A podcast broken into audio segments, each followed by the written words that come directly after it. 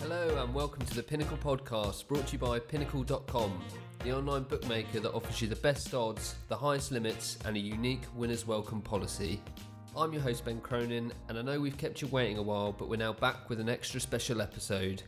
Joining me today is a man who's worked on Wall Street, he's built a successful baseball betting model and written a book about it, and now he's gone and done the same with golf. It's Joe Peta.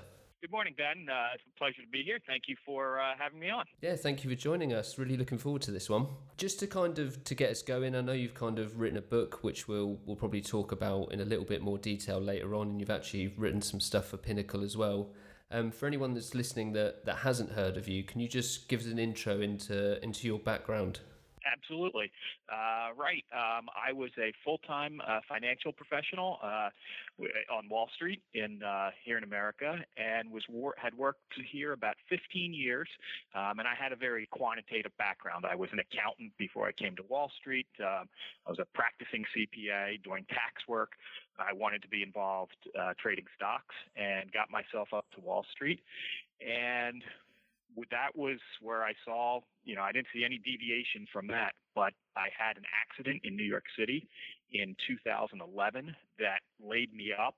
I was actually in a wheelchair for a while and unable to get on a plane uh, and, and reunite with my family. And while I was laid up, I had an idea to write a book and the book was Trading Bases, um, and it really examined the purpose of the book was really to examine the critical reasoning overlap between my profession of asset management, um, the moneyballization that had taken over baseball, and sports betting. And those were three topics that, you know, if you knew me at that point in my life, you knew that that book was a write what you know situation because those were really the three passions in my life. Uh, you know, from, from being a little kid, it was baseball. And then, uh, you know, as I became a professional, uh, it was being in the financial industry. And if you've spent any time on trading desks in the financial industry, you know that sports betting is a big deal.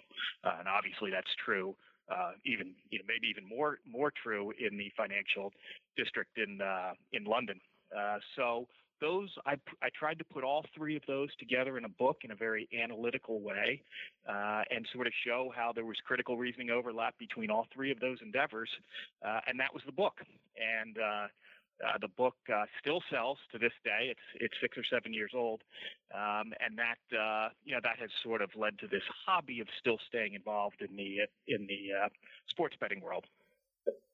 And yeah. I followed that up, I should say, followed that up with a book on golf uh, this last January uh, that really focuses, again, it's very data driven and it focuses specifically on the Masters, which is coming up in a couple weeks. I can certainly testify about uh, Trading Bases. I've read it myself. I, I wrote a review for it for uh, Pinnacle a little while ago, actually, and there's definitely feels like there's something in there for everyone. Where it's someone who's completely new to, to baseball and betting, right through to anyone that kind of does it as a job. It's certainly um, certainly interesting read. Thank you. Um, so the with the betting side of things, you obviously said there's the ties there with the, the financial industry and your your profession at the time. So were you before you really applied your knowledge from finance to betting? Were you were you betting at all before that? Absolutely, and I try to make the distinction in the book, uh, really in both books, between the difference for betting as entertainment, which I have done for decades, maybe two decades, right? And really betting with the idea of compounding capital, um, really betting as an investment. Uh, and that's what I, once I got into baseball betting, I tried to put away the entertainment portion of the industry, which is fun. And, and I, I in no way look down on that side of the business. I view that disposable income that, that people uh, you know get pleasure from by betting on a sporting event that they're either watching or they're emotionally invested in. Um, I compare that to no different than than spending money at the movies or spending money on video games, or it's a direct competitor now spending money on uh, fantasy sports. Um, so that has always been a part of my life, and that drove my fascination with sports betting the model building that came with baseball was a separate endeavor. That I was going to let my financial industry, my sort of asset management or asset allocation skills was going to drive that endeavor. And it's the same sort of way I'm approaching the golf too. Is hey, let's see if we can build a model, um, and let's see if if uh, if there's uh, you know when I always say an edge, what I'm always referring to is let's see if we can get our forecasting error smaller than the markets, um, and then we'll figure out if we can make money from it. But that's sort of the two ways I've approached it. But yes, I've done it forever, and if I hadn't done it as a hobby, I probably never would have picked it up as as a model building exercise. And it seems that kind of when you when you started getting serious about betting, if you like, when that first book came about and, and reflecting on your experience, obviously the the sport of baseball was that because the passion was there for the sport in itself, or was it because when it comes to building a model, perhaps that that sport is um, easier to build a model around? Yeah, I think the uh, uh, the latter there was the most important. The ability to model baseball outcomes uh, is much easier uh, than I think other sports because baseball is a team sport. Well, it's it's actually it's an individual sport masquerading as a team event. Um, because really in baseball, what you have is about 70 one on one encounters between a pitcher and a batter. Um, and those can be modeled very well. They're not as uh, dependent on um, other factors like baseball and and football are or soccer or you know your football our american football obviously there's so much dependence on teammates and schemes and you know coaching strategy. Uh, baseball it's really not you know you, you you the same pitcher and the same batter you can model their outcomes no matter where they're, uh, you know, what city they're playing in, what stadium they're playing in, who the who the other people are on the field. So that's very attractive for model building. And then on top of that, there is more publicly available data on baseball dating back decades than there are for other sports. Other sports took a while to catch up with baseball, uh, so that also made baseball attractive from a model building standpoint. And I mean, as, as great as the, the book is because of the, the underlining narrative there and the, the story of kind of what happened to you and, and how you dealt with that, it's also appealing because you actually enjoyed some relative success with your with your betting endeavours. So can you just kind of touch upon perhaps how you beat the market and what you did to kind of actually turn a profit while you were betting on baseball? Sure. So the, the book is really a diary of the uh, 2011 baseball season, and it was it did help in my recovery. Uh, I did I had a massive leg injury from being run over uh, by an ambulance on on the streets of uh, Manhattan. And so it did provide a therapeutic benefit to sort of getting up every day and sort of, you know, felt like I was back at a trading desk. You know, I had I had models to build and, and inputs to put in. Uh, and so the, the 2011 season was really just me, um, you know, was betting my own account uh, and at the same time, you know, sending emails to my my similar you know, my buddies who had the similar interests I did. Uh, after the book was completed, um, I handed it into the publisher, and they came back to me that next spring and said, you know, we love it, um, but we need an epilogue because the book's not going to come out for another year till 2013. They said to you, if we gave you the marketing budget for the book, would you be willing to go to Las Vegas and bet it on baseball games. We think that would be a great story for the book, and we want it to be legal. Um, so we are, you know, you you'll, you'll relocate to, to Vegas to do it. And I thought that was a great idea. You know, they they didn't have to ask me twice, and so I I was like, and if I'm going to go there, I better tell my I better tell my friends and family um, because I know they're going to want to invest too. So in addition uh, to going out there, um, I did raise about a million dollars for as a as a sports betting fund uh, and went to Las Vegas, and that was the epilogue for the book, um, which was really my my season in 2012. Uh, 20, 2011 was more successful, but 2011 was lucky, uh, not in the sense that. Um, you know, I was I was making up numbers, but lucky from the sense that I didn't, uh, you know, I had about a 40% return on my capital, um, and my edge was nowhere near that big. That wasn't repeatable, and I knew that and the next year it was in the low teens, and that's what I thought was a realistic fund goal. Now, at the same time, when I wrote the epilogue, I was, and I tried to write it sort of as a business school case study. Um, I certainly pointed out that those returns are not could not be replicated if you had a fund that was 10 times as big because the market simply wasn't big enough to you know take that much action. So it, it sort of examined the idea of running a, a sports fund from that perspective um, as well as sort of telling my experience of you know what happened and did you i know you said there about like the size of the fund it could kind of limit the success of of your endeavors, did you find that the market gradually became more efficient and more adopted to the techniques that you were implementing? You know, that's a great question, Ben. I never, people used to say to me all the time, why would you write this? Um, and I would tell them, one, because it, it, just as I pointed out, the market wasn't big enough to run a fund. I would never be a pick seller. That's not who I am. Uh, again, sort of with the Wall Street background, that's not how we do things here. If you feel you are a superior investor, you invest on other people's behalf. You don't sell your research. Um, and as I pointed out, and as we just talked about, the market wasn't big enough to truly like leave my job to run a fund. Um, so in that sense, I had no qualms about writing the book. I also didn't think that what I was going writing about I, there was no way I felt that there were going to be bookmakers out there who were like, "Ooh, Joe is, you know, Joe is using pitcher ERA in a different way. We better adjust our models." That I, you know, I just never thought that as a possibility. That said, I think the in the, you know, as I said, the first. Uh, the book was about the 2011 season, and we are eight years ahead. And I do feel like the market has moved um, even more quantitative, and there's even less differences between professional models and um, what some what the bookmakers are using and uh, anybody new any new entrants in the market. I can't now. I will say I would like to be able to put a number on that and say that the opening line and the closing line um, has a forecasting error smaller than it did in 2010 and 11 and 12. I don't know that. I only suspect it.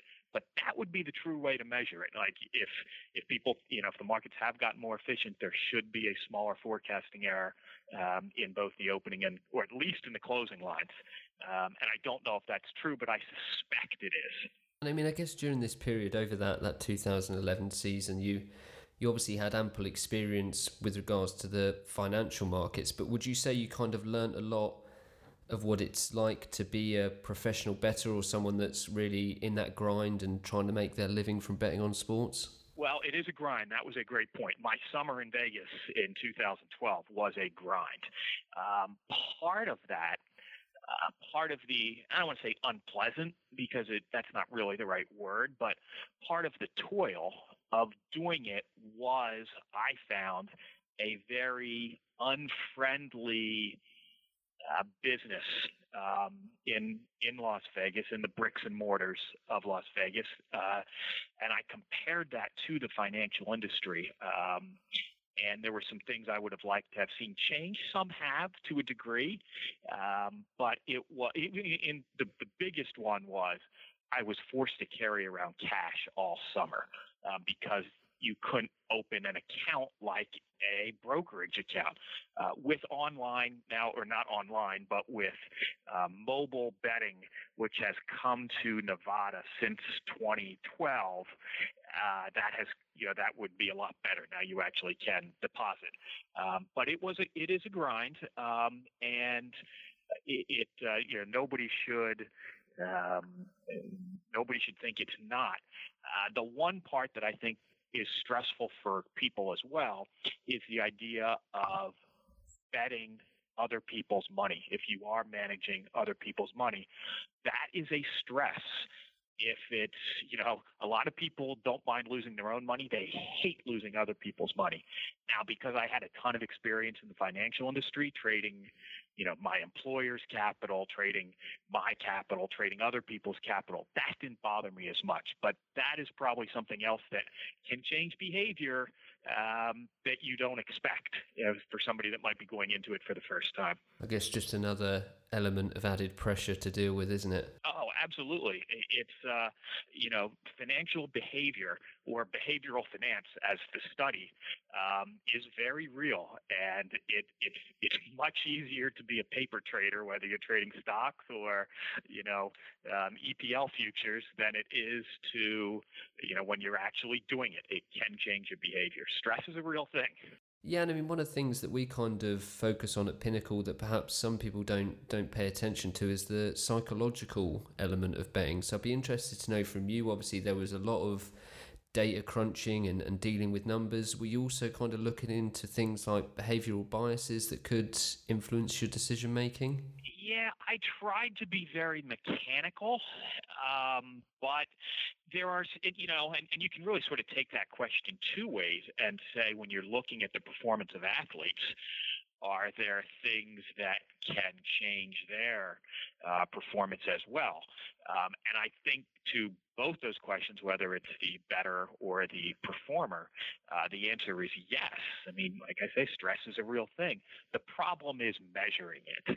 Um, and the problem is always, you know, building a proper model because it's, it's easy afterwards to say, oh, you know, they weren't, you know, they weren't motivated to play this game. But unless you have a model where you've identified hundreds of other situations where someone wasn't equally motivated, it's you don't really have a model. You're still just uh, you're still just guessing, and and it's sort of the same part of of being of managing capital, your own capital. There's almost always some slippage that is attributable to some psychological weakness that most humans are prey to. Um, it's doubting your model after it gets cold, after it hits a cold streak. Um, it's putting your fingers on the scale when you just can't believe this is the output. Uh, and so those are, you know, those are things that all professional bettors know they have to fight against. Yeah, and I think that's a great way to think of it. Is the the word there is kind of awareness, isn't it? Make sure you have an understanding of these things exist, these things happen. You might not be able to measure them, but at least kind of accept that and understand that. Yeah, absolutely. I, I think that's that's absolutely right. There are um, the other part is I, I think what can give you confidence is really understanding your model as well. Um, and I think in the case that I am not a coder, you know, I, I can build a macro on Excel when I open up the, uh, you know, the, uh, you know, the manuals and, and stuff like that. But sometimes I think that's helpful because if you really have to dig in to, you know, building your model and you can't just hit buttons and get output, you really start to understand the inputs. You understand sort of the sensitivity of different factors. And I think it can give you confidence when you do hit a cold streak that you kind of understand why, as opposed to if you just have a black box and, and you've, you know, created some crazy, you know, 20 input model that, that, you know, with, with all these codependency things that you really don't, you really don't understand the souffle that you're making. Um, I think that makes you even more, uh, susceptible to those psychological errors uh, later on.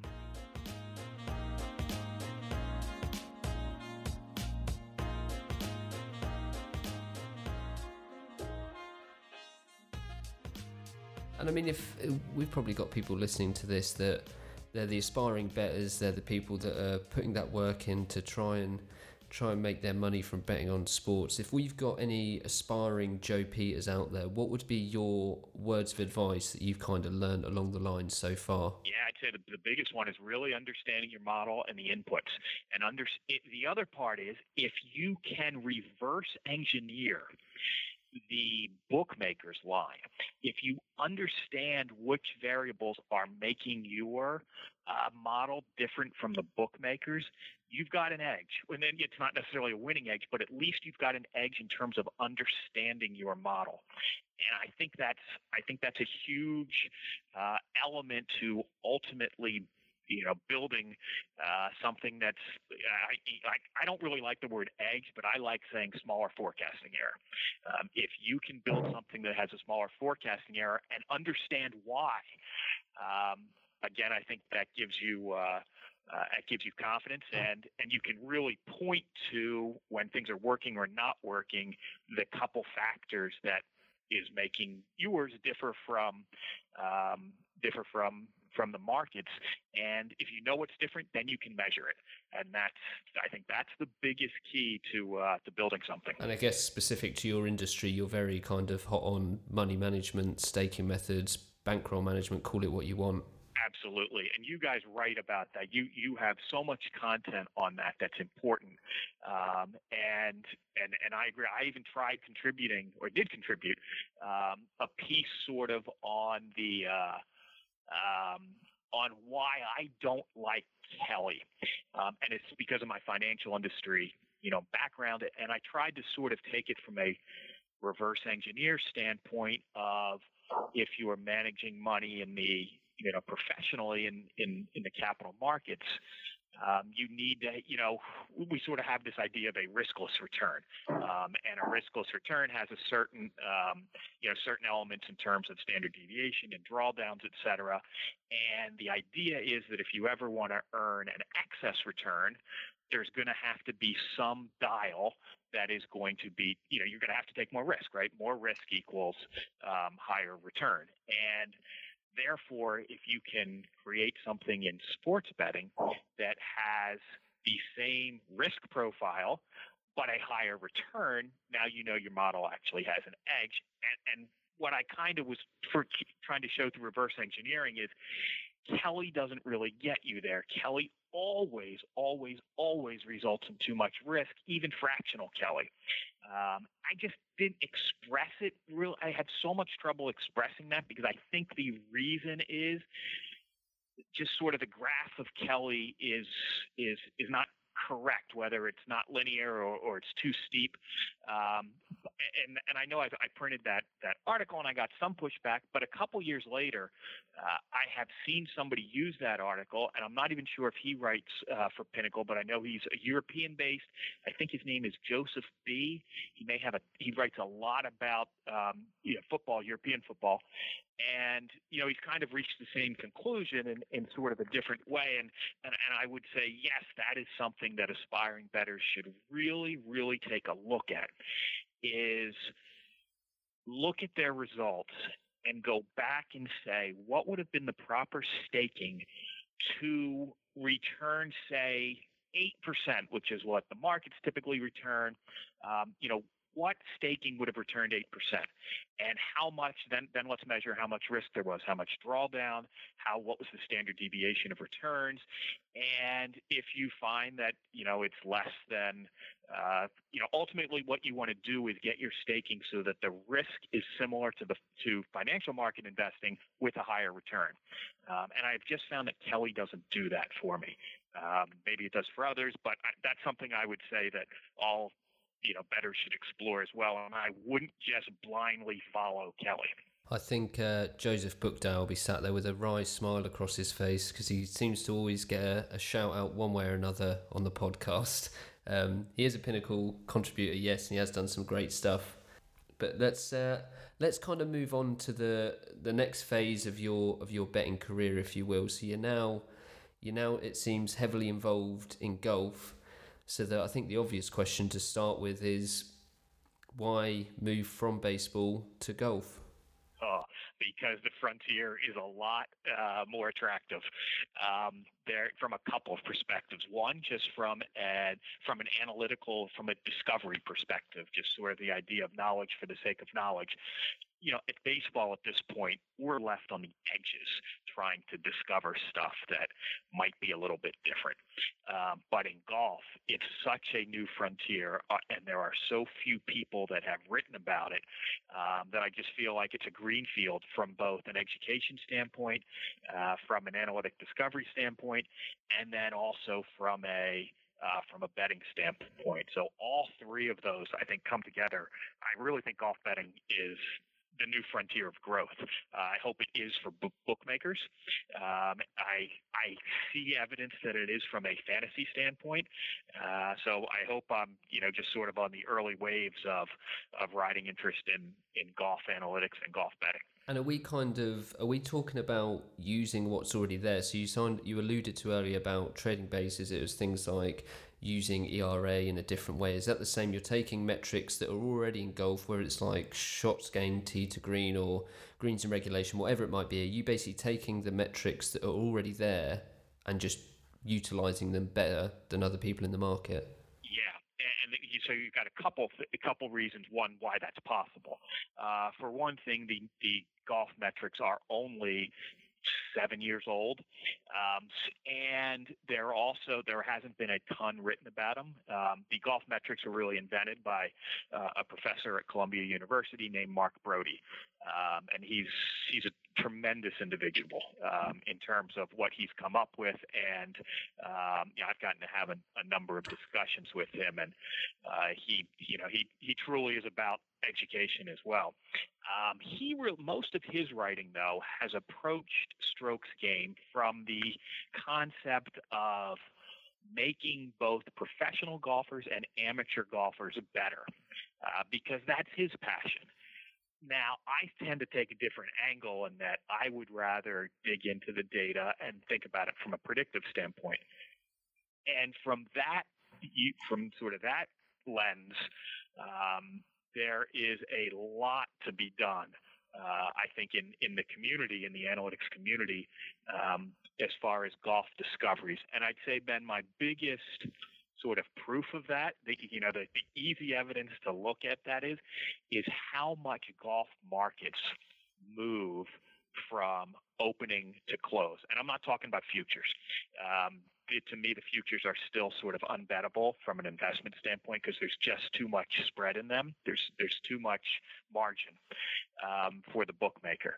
But it's head-to-head matchups between golfers um, that are priced essentially like any you know uh, baseball line uh, or you know any any other major sport, and those markets move so much from you know they can move 40 cents often um, from opening uh, to close, which tells me that uh, the I just I, you know that just tells me that the opening lines are softer. Um, and that the bookmakers themselves don't aren't as firm in their um, models and, and their projections as they are in other sports. Uh, so that's why I, I, definitely see an opportunity uh, as well from, from a betting standpoint. And yes, there are ways to use the data better. Um, it's from both announcers to other writers to people that play fantasy. I will see them quote numbers and they won't be wrong. They're not mistakes but they're not being used maybe in the right context. Um, and so I've written about some of that. You know, some I kind of leave to the reader to to to sort of do the work on their own. Um, there's you know there's definitely and, and, I'd say the most just the biggest is strength of field adjustments. You know, you I think the first way that anybody compares golfers these days is to use the advanced strokes gained and just say, okay, which golfer has more strokes gained per round um, over the last you know three months or six months or nine months. And again, that's that's something that people can differ on. But I can tell you, if you're just using that number, uh, it's what it can be wildly uh, misleading um, based on strength of fields that each golfer, different golfers faced um, in compiling their numbers because, of course, no one plays exactly the same schedule. And if we get to, I mean, I guess there's similarities there across to baseball as well with just the sheer number of variables that, that have to be considered. Is that something that, whether it's kind of the weather or the pin position or something like that, are those things that you see as like an advantage to the bettor that can be used? Yes, uh, I think in in the case of those, you know, when you talk about pin position, say from round to round, or weather, um, those are those would be variables I think that would go into, you know, say some of the prop betting where where you might get will the you know will the winning score be under minus six today, or you know will the field be under 71 or over 71 or something like that. But the nice thing about strokes gained is if you use it correctly and if you adjust your numbers correctly, um, you can uh, you can you can make everything context neutral, um, so that someone's past performance uh, is adjusted for um, different weathers that, that different uh, conditions that the fields face, um, et, et cetera. So that that's another example of how there's work to be done, or there's work that people are doing um, that just isn't out there. Um, that uh, I think yeah, can be big factors in in your model. And, and the other example would be um, that I've really started to try to work on this year is there are different surfaces in the U.S. Uh, between the West Coast and East Coast um, in terms of putting surfaces. Um, out west, because of just because of the weather, we don't freeze and and uh, and unfreeze. Um, the, the greens out here are made of Poa annua, um, which is a bumpier grass. It it it uh, it survives year round, um, and it it it blooms midday, so it can it, it causes bumpy it causes bumpier greens, uh, as opposed to what now that the tour is on the East Coast, and it tends to be Bermuda grass, which is more like putting on a pool table, and I think it's I what I've started to do now is try to tag all my all my results or all the golfers' results by surfaces that they're putting on, and and that's something that people talk about, but they I've never seen anyone put numbers on it because it's a lot of work to to actually tag all this data. But if you do it, you know you've got something that other people don't. Uh, so I'd say that would be you know another example of of a condition that. Um, you know you can exploit or or you know, try to look at differently. And I'm, I'm assuming we've kind of got all this and more in the book. So you've got Joe Peta's Tour Guide presents a 2019 Masters preview, which um, when when when was this published? That was published uh, right at the beginning of February. It came out eight weeks before uh, Masters Week, so it sort of has a two-month uh, shelf life. And the book really serves as one to introduce readers to, to strokes gained, and at the same time Try, one of the things I like doing as a writer is trying to entertain people and to sort of captivate them, you know, without you know, without them needing to use a calculator or, or open a spreadsheet to enjoy the book. Um, so it starts out with just some stories that Strokes Gained reveals. Um, and I start you know, obviously with the most popular golfer of, the last 30 years, um, Tiger Woods, and, and sort of try to tell some stories about Tiger that, you know, we all knew Tiger was great, but the advent or the invention of strokes gained has allowed us to tell that story in a different way. Um, and I love, I love doing that, that kind of stuff just beyond uh, the gambling. And, and I'll, I'll give you, you know, if I were writing an essay right now on the Masters, um, you know, rather than tell people who I think is going to win, I'd rather sort of try to captivate them first by telling them I am going to try to convince you that Jim Furyk uh, has a better Masters career than Nick Faldo, and on the uh, and on the surface that's insane because Nick Faldo has won the tournament three times. Um, but when and so his achievements, he he definitely has more achievement at Augusta than Jim Furyk.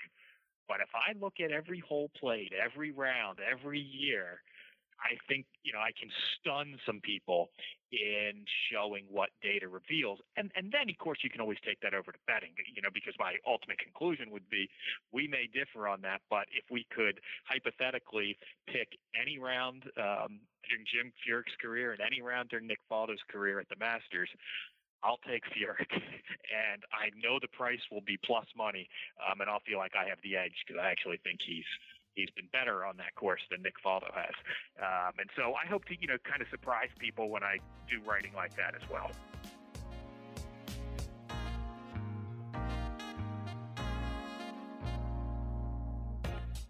And uh, kind of the the intro into to betting on a particular sport for a lot of people tends to be those that are, are, a fan of something first. Is this kind of something that someone might be listening to this and they're like, I've, I've never watched golf before. I've never really been that into it. You've you've piqued my interest in the potential value that might be there in the market.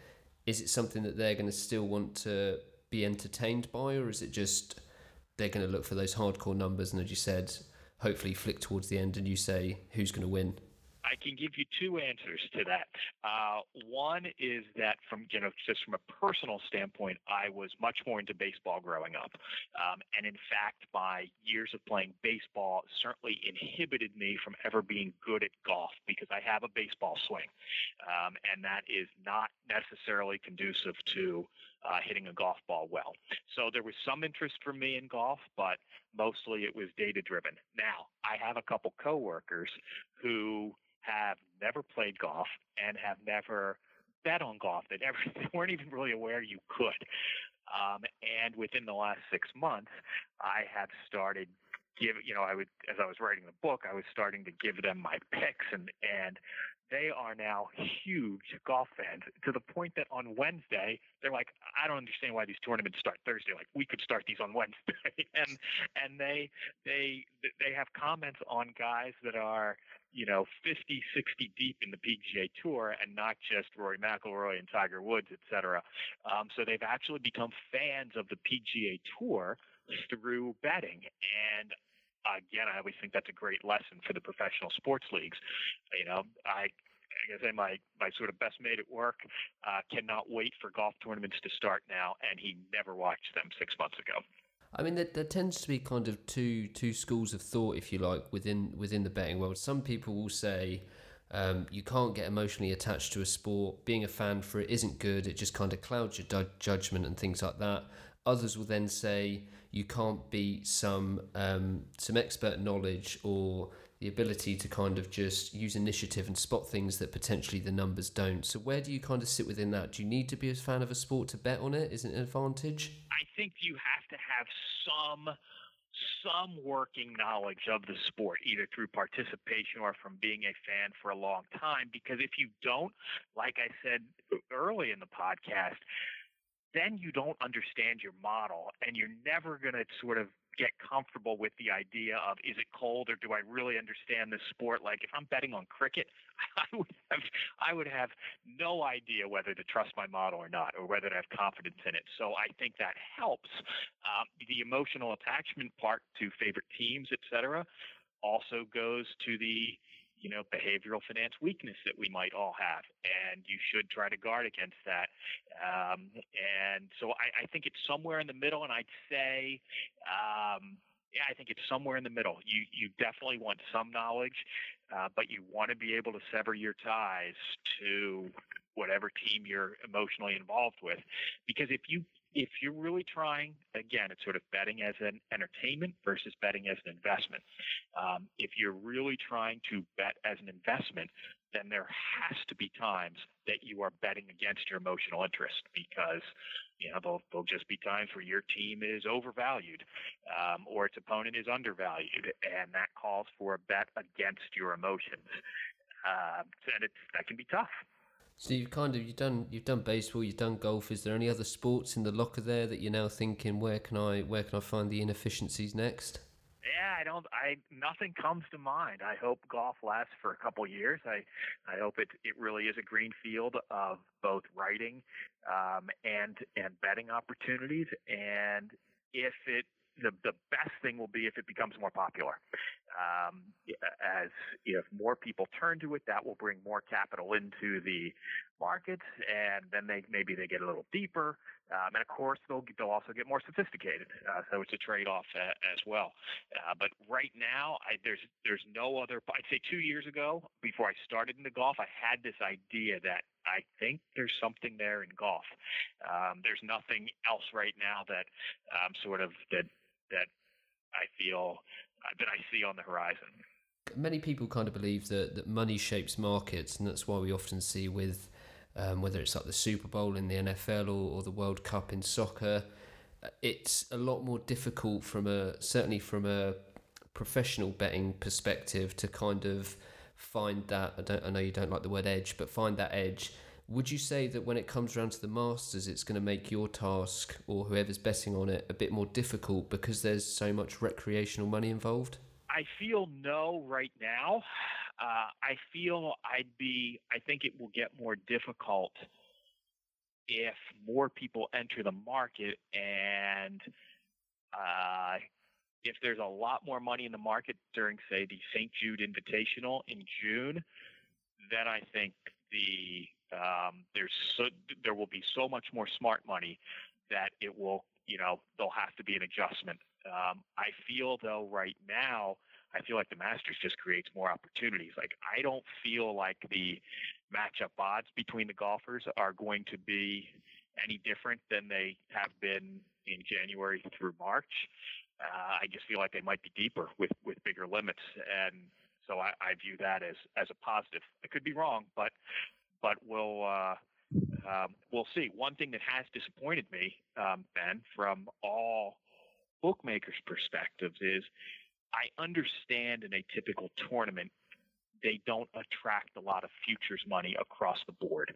They're only getting it on a few golfers, and that leaves the bookmaker in a vulnerable position. Um, so I can at least somewhat sympathize with the large margin that exists in the futures market.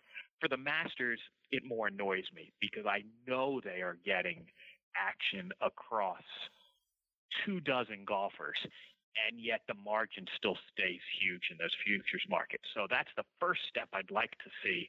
Um, I would like to see more money creating smaller margins, um, and that way, even if the money is smarter, um, at least it's it's it's pre, it, uh, it's creating a more uh, efficient market. Um, but so that could be something I see, hopefully, out you know a year or two out there. And I know you're you're obviously keen for people to to go out and buy the book. I think you've done a great job of giving some insight into what they can expect from reading it. But can we give away one little, perhaps, gem of advice or, or something for the upcoming masters that, that's in the book that people should look out for? Yeah, I, I think that yeah, there's something specific to the masters that I talk about in the book, and and this is uh, I think this is new, and this will be new to to readers or to listeners. Um, in all golf modeling or betting, people always you know, there there's certain inputs, and one input, of course, is how well is a golfer playing, and people have different models in terms of how far they go back. Is it three months that you do? Is it a year? Is it a hundred rounds, uh, et cetera? Then the other factor is what's what's known as the course factor. How has a player played at this tournament, the specific tournament, over time? Because there's there's this idea of horses for courses. Um, of course, coming from horse racing, where some horses run better on dirt than grass, and and vice versa. Um, what is I go into in the book, and this is something that that listeners should be aware of. There is no course that the on tour on the PGA tour that has a bigger correlation in predicting uh, past to present than the Masters or the courses Augusta National. The course factor, your history at Augusta, has a bigger influence um, or is more correlated to what you're going to do in the coming year um, than at any other course uh, on tour. Um, so you really want to take a close look at who has played well in the past at the Masters and who has played poorly. And if you have a golfer like Dustin Johnson, who is unquestionably one of the greatest golfers in the world, one of the most skilled and talented golfers, who has never really played well at, at the Masters, to me, you shouldn't be betting on him to, well, he'll, he'll cure it this year. Um, he'll figure it out this year because it, course history really matters at Augusta. Um, so I would say that's, that's sort of the one big insight from the book. And if you kind of, I'm just kind of interested to know if you flip that the other way, you've got someone like Jordan Spieth, who obviously has a great record at the Masters, and anyone following go- golf over the last kind of few months to year. I mean, he's really had a bit of a, a fall from grace. So, would you then flip that and say, although he's like had a bit of a shocker recently, his previous form at the Masters is great, so kind of take that into account? Yeah, Ben, absolutely. Ben, Jordan Spieth is probably the most interesting or polarizing uh, person, that golfer that you could choose from a model perspective, because his course history at Augusta is superior to every other golfer who has ever played the course uh, over at least five years, and, and I do touch on that in the book, and that includes Tiger Woods and Phil Mickelson, um, who have sparkling histories as well. And what we're really talking about is not just playing well at Augusta, because obviously those are all great golfers, but raising their game at Augusta above their baseline performance. And Jordan Spieth has performed above his baseline, like I say, at the Masters more than any other player historically. Now, obviously, and you alluded to it as well, his baseline has never been lower entering the event than it is this year. So, do I expect him to perform better at the Masters than he has the last six months, than he's displayed the last six months? Yes, I do. But he's starting at such a low um, point. I don't think that makes him a threat to win. Um, so, where do I come out in the book? I actually have him ranked 10th. Um, and there's note on a neutral surface on a course they've never played before. I think Jordan Spieth is, I mean, he's dropping fast to the point that you know, we see him as an underdog to guys that are ranked 50th in the world, and I would say properly. Um, but at Augusta, I will certainly raise my expectations to him above his current level. But his current level is so low that I can't put him into the contenders as, as really being, uh, um, really having the ceiling to win.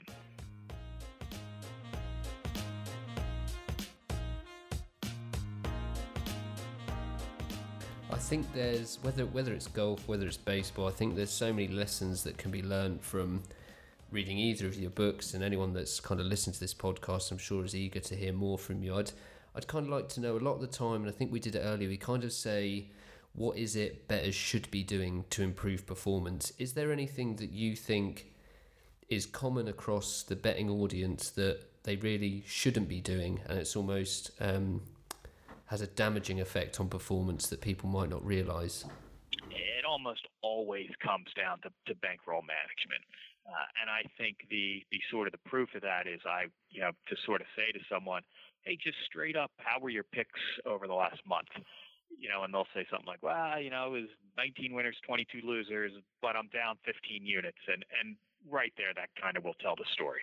Um, so I, I think it's the biggest thing is improving or really being aware of your bankroll management because I tend to find that most bettors vary their betting based on if they're hot or cold. And that's not the right time to vary, or that's not the right factor to use in whether you should be increasing or decreasing your stake size.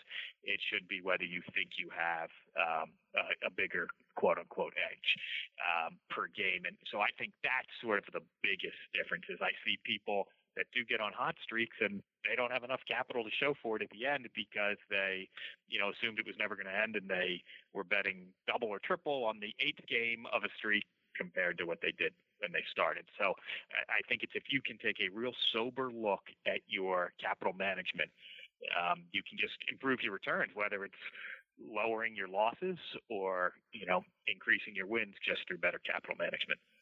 Yeah, I guess the hope is there that kind of people take on board these educational messages. They they listen to words of advice, and all in all, the the betting audience becomes more sophisticated in, t- in terms of the, the betting industry as a whole, where do you kind of see the, the future developing? What do you think it has in store? Well, it's a it's a great question, and and and I spent the last couple years actually trying to enter the industry from the counter side of the business uh, in terms of buying an existing bricks and mortar uh, and, and getting together investors to buy a bricks and mortar um, licensee in uh, in Nevada.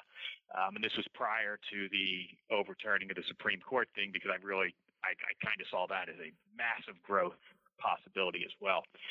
But I do think there are some innovations that the business can take that is going to ultimately increase handle.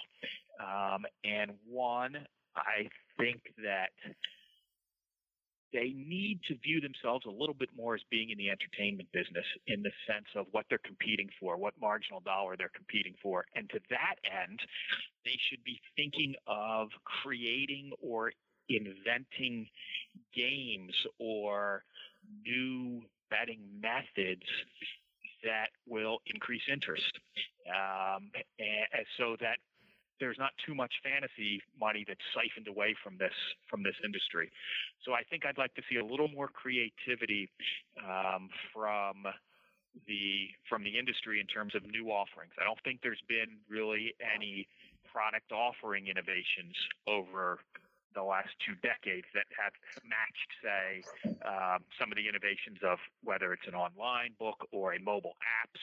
Um, I think the user experience can still uh, improve from that standpoint. Uh, and then ultimately, you know, I do think, and I think a lot of people feel this way, 10 years down the road, um, there will be at least some sort of peer-to-peer offerings that are more common um, in terms of so that the bookmaker is collecting rent uh, much um, as opposed to sort of uh, being uh, you know ri- being at risk versus the player.